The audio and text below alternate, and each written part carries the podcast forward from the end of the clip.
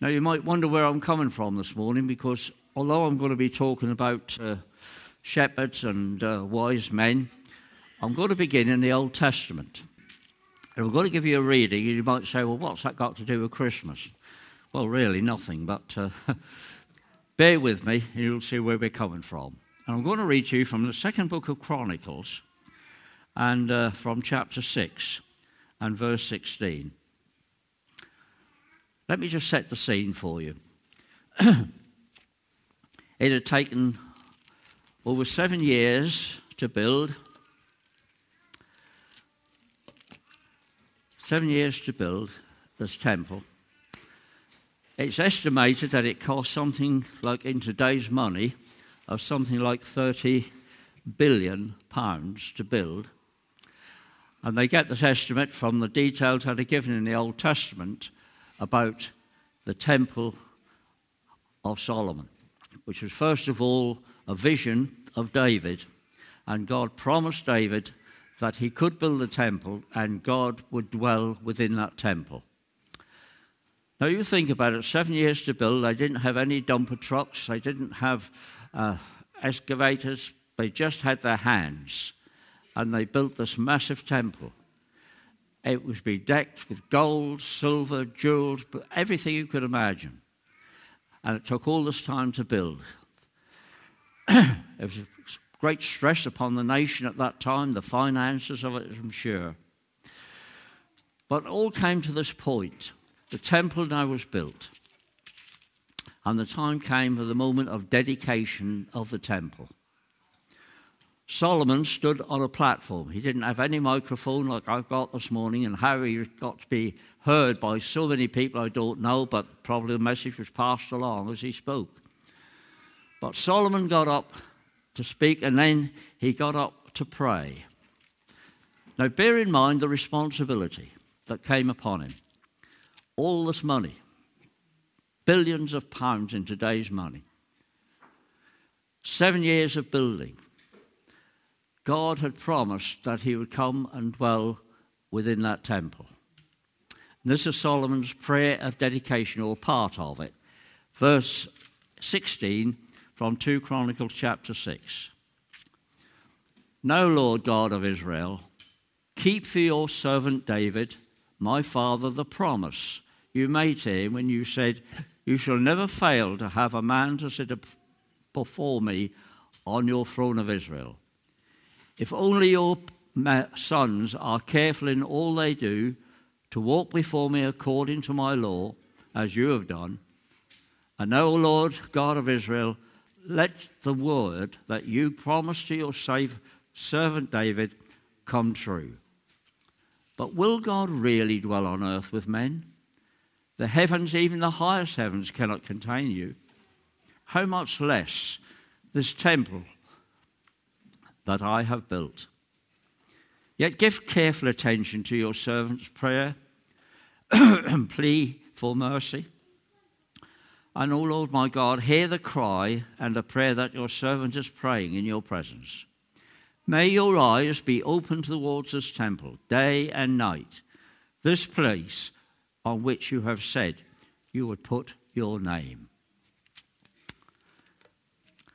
Have you ever used these two little words? What if? What if? Maybe you've planned something for the future, maybe for Christmas. If you've got all your plans set out, suddenly a little bit of doubt comes in. And you say, ah, but what if? What if this would happen? What if that would happen? What if? What if? And in a sense, that is what Solomon was saying in his prayer as he's praying to the Lord and he's lifted up his eyes to God, the moment of the temple being dedicated into God's care, and he, he prays this prayer, and then he has to say these words. But what if? Well, he doesn't use the actual word, not in this scripture anyway. But will God really dwell on earth with men? What a question. You see, it's a great moment in the history of God's people. A great, one, I would say, one of the greatest moments in the Old Testament and in the Bible. this moment of dedication of the temple, when this great question is asked Will God really dwell on earth with men? Or to put it in another phrase, what if God doesn't fulfill his promise? What if that should happen? It was such a prayer to promise at that moment. What if?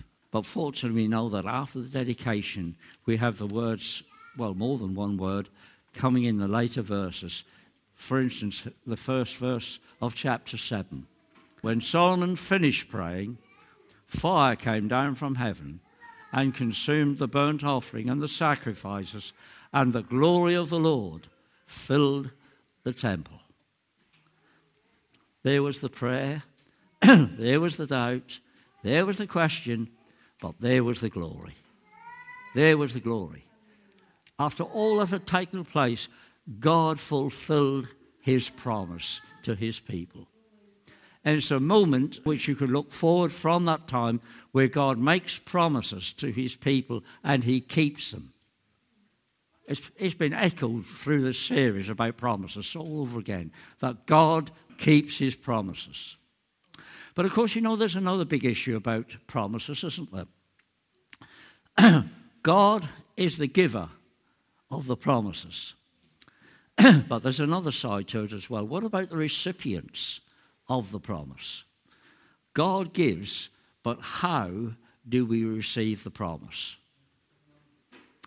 the natural thing to do when people promise perhaps is have a moment of doubt whether they can be fulfilled. You know, people make promises all the time. And it all depends who's making that promise, whether you rely upon it or not. Maybe somebody has borrowed a £100 off you, and they say, I'll pay you back. I'll pay you back. And you think to yourself, well, no, no. Because you could pay me back, you wouldn't be borrowing it. You know, you can't rely upon that particular promise. And people make promises, all kinds of promises, day in, day, week in, week, year in, year. People are making promises all the time. And some you can accept and some you don't. It all depends on the character and the nature of the person who's making the promise. God is almighty. God is all powerful. God is reliable. And you know, we can rely upon Him. there is a, a hymn which I, I, suppose many of you sing these days. It's only, it only had two little verses in it. It's called Jesus, the first and the last. And one, one of the verses simply says this We praise you for all that is past, and we trust you for all that's to come. And isn't that it? If we trust people because we rely upon for what is past, we can rely upon them for what's to come. They can be used on a personal level. You rely upon certain people because you can trust them. You can praise them. You can say, well, look, they proved themselves in the past, so therefore I can trust them now. Is that true of you and I in our relationship with God? That we have proved in our own personal lives and the lives of others around us that He is true and He fulfills His promises, that we can say, Yes, we, we proved you in the past, God, and so now we can rely upon you in the future. That is the way our God has happened. You know, through the ages, God has made promise after promise to his people.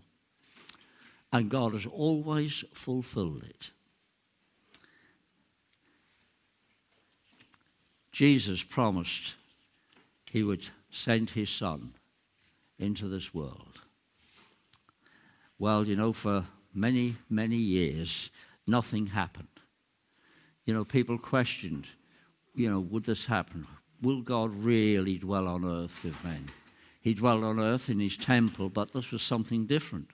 He promised his son into the world through, through the prophets, through Isaiah, through Micah, and Zephaniah, Zechariah. These people all prophesied God's promise to his people.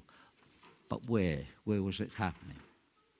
Then it happened in a most unlikely place, in the most likely way, witnessed by the most unlikely people. God fulfilled that promise and he came into this world. His promise was revealed. Jesus also promised to his disciples that he would die upon a cross, that he would be victimized, that he would be persecuted, but then he would be nailed upon a cross. And you remember how the disciples re- reacted when Jesus said that, that it was going to happen? It was a promise, but not the kind of promise they wanted. This was the wrong kind of promise. But it was a promise nevertheless. And it happened. It took place. And Jesus, during his ministry, he promised that when he left them, he wouldn't left them desolate, but he would send another comforter, a counselor, the Holy Spirit, who he said, not only will he be with you, he will be in you. How unlikely could that be? I wonder what the, the disciples really made of that promise. It, it must have been so vague and so weird to them. The Holy Spirit, what was the Holy Spirit that he was speaking of? Not God just not only with us, but also dwelling within us. What kind of promise was this?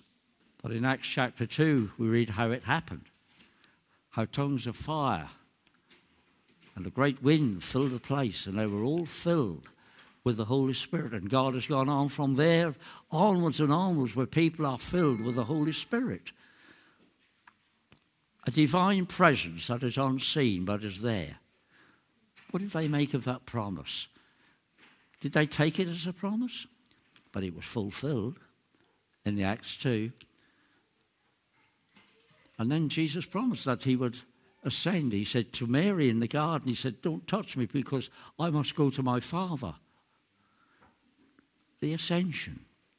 What was that all about? The resurrection and then the ascension?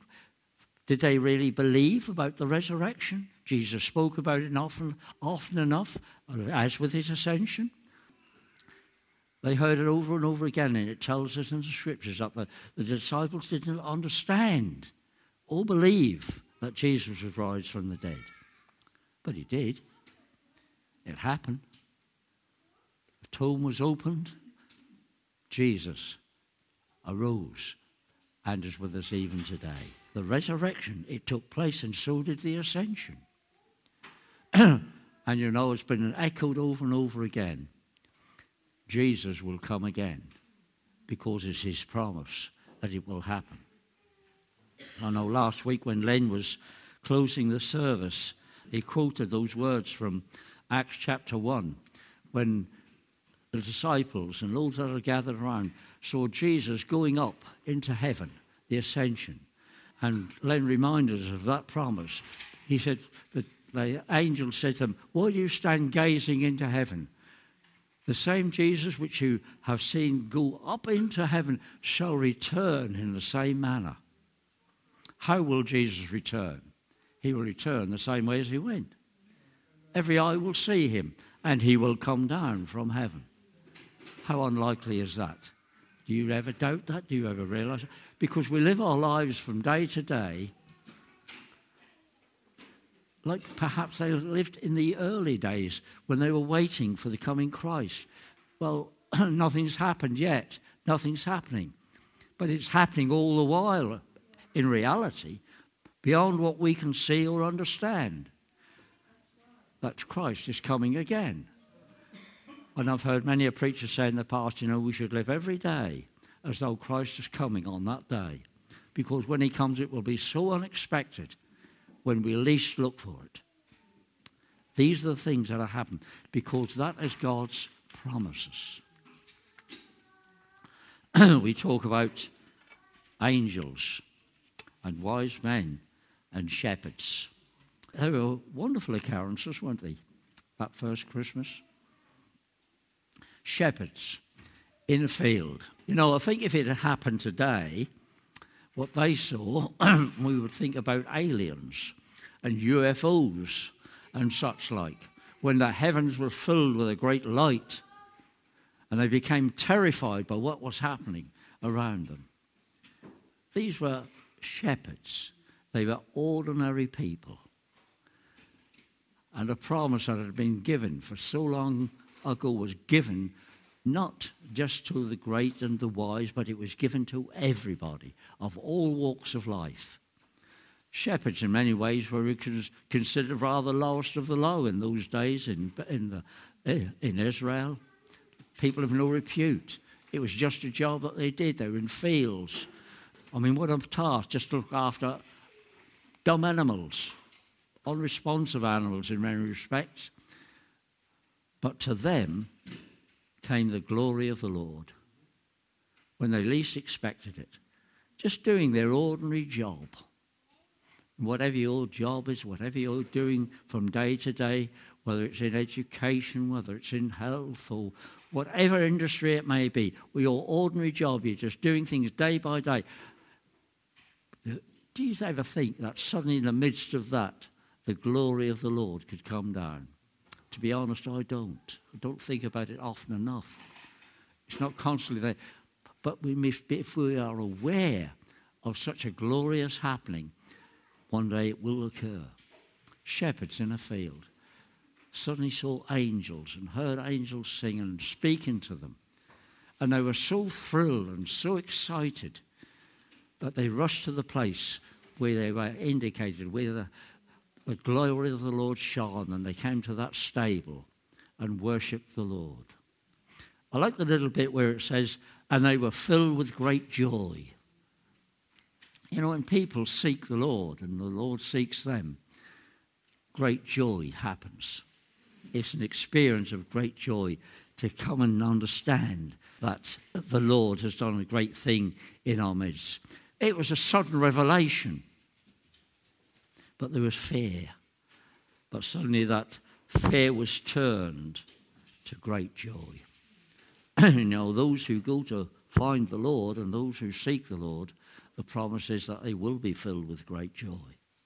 Maybe you can go back to your conversion. When you first saw the Lord, did it not fill you with great joy and exultation? I know it did for me when my life was transformed. And that's what happened when people find the Lord. It's accompanied with great joy. That was for the shepherds, ordinary folk. And it indicated, you know, to the whole world at that time that Jesus had come, the Christ had come for everybody. For everybody. Not just for religious leaders like the Pharisees and the Sadducees. Not for the wise and the learned not for kings and priests, but for everybody, from the highest to the lowest, that these shepherds represented the Lord coming into their presence. And they saw him and had great fear, which was turned indeed to great joy. And then you have the other extreme if you have wise men coming from the east. There's a lot of myths around that, isn't there? You know, I mean, from the east, how far was the east? I mean, you could go on and on, can't you? How far is the east? Well, we, they think they came from Iran, but nobody really knows for sure. The, was, was Persia. And of course, there's nowhere in Scripture it says there were kings. Neither does it say in Scripture there were three of them. There are things which we have put together, conjectured on our mind. We say, well, there was three of them because there were three gifts. But there could have been 20 of them with three gifts. you know, were the kings? Unlikely. The scripture says they were magi, they were wise men, they were people, astronomers who studied the stars. They, they could look at the stars and, and read the stars like a book. And as soon as there was something different there, it registered. And there was something different in the heavens which registered in their mind. That's how sometimes God comes to us, you know. It isn't always through the voice of the prophet, like it happens so often, but sometimes God revelation comes in another way. It's not always through the spoken word. It's some experience that we may have in our life or in the life of others that suddenly sparks something. You know, when I, I came to be a Christian, I got very little in the way of church experience. I often say, well, I was a regular church goer because I went three times a year. Always went on Christmas Day. And I always went on Ascension Day because my aunt, she was a devout Christian, she always took me to Ascension Day service. So I went then. Oh, and of course I went to Easter as well. I had to go there. There were my three times a year, so I was a regular church goer. But it isn't, it wasn't that which brought me to Christ.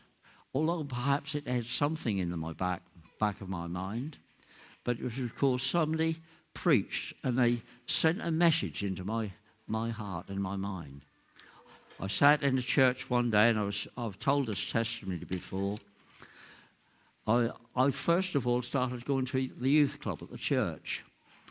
A friend of mine was going and he asked me to come along, so I went along. And I, I felt a little bit of guilt about it, that I was going to the youth club and benefiting from it, but I wasn't going to church services. So I thought perhaps I ought to go.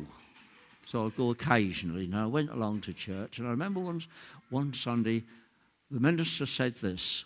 He says, If anybody wants to know Christ as a person, as a Saviour, it can happen, and it can happen to you. And I remember going away with that registered in my mind. And I wanted it, but I didn't understand it. I didn't really believe it. And then they had a, a Christian mission for a week. I think it was called a Christian Endeavour. It used to be a movement called the Christian Endeavour many years ago. And this was a kind of rally, evangelical rally.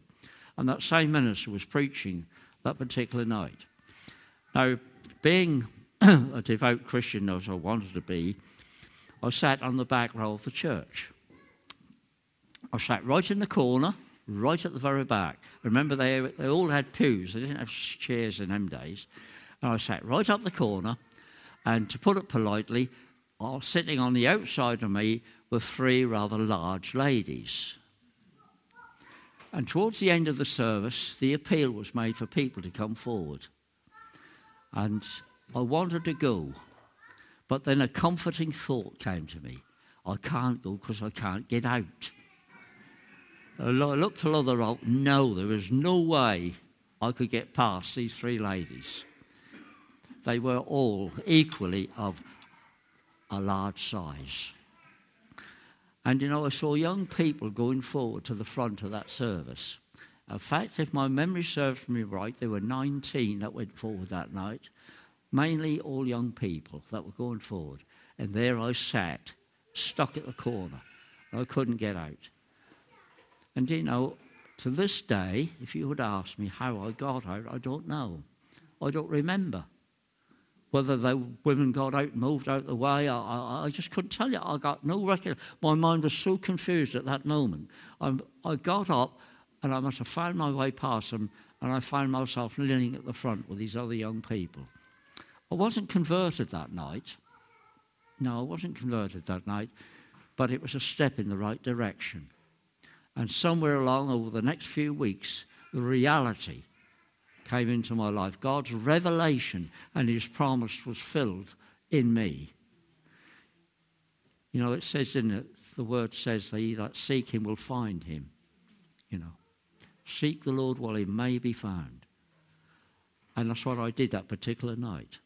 I was seeking the Lord and I found, and that's sometimes how God's revelation comes to us. That's how it came to the wise men. It wasn't so much the word that was spoken to them, but the star, the particular star in the heaven registered with them that there was something special, there was something divine, something to be sought after. And they that seek the Lord, they find joy, don't they? That's the great experience of the wise men and those. Like as it was right it back when Solomon was offering that prayer and he was saying to his mind, What if? Will God really come and dwell on earth with men? Will God really come and live in your life, my life? Is that a reality or is it a religion? My friend, it's a reality.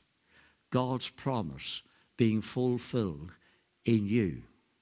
Isn't that a wonderful thing that God's promises is fulfilled to the world, to the universe, but it's fulfilled in you as an individual. God has made his promise, and his promises are always fulfilled.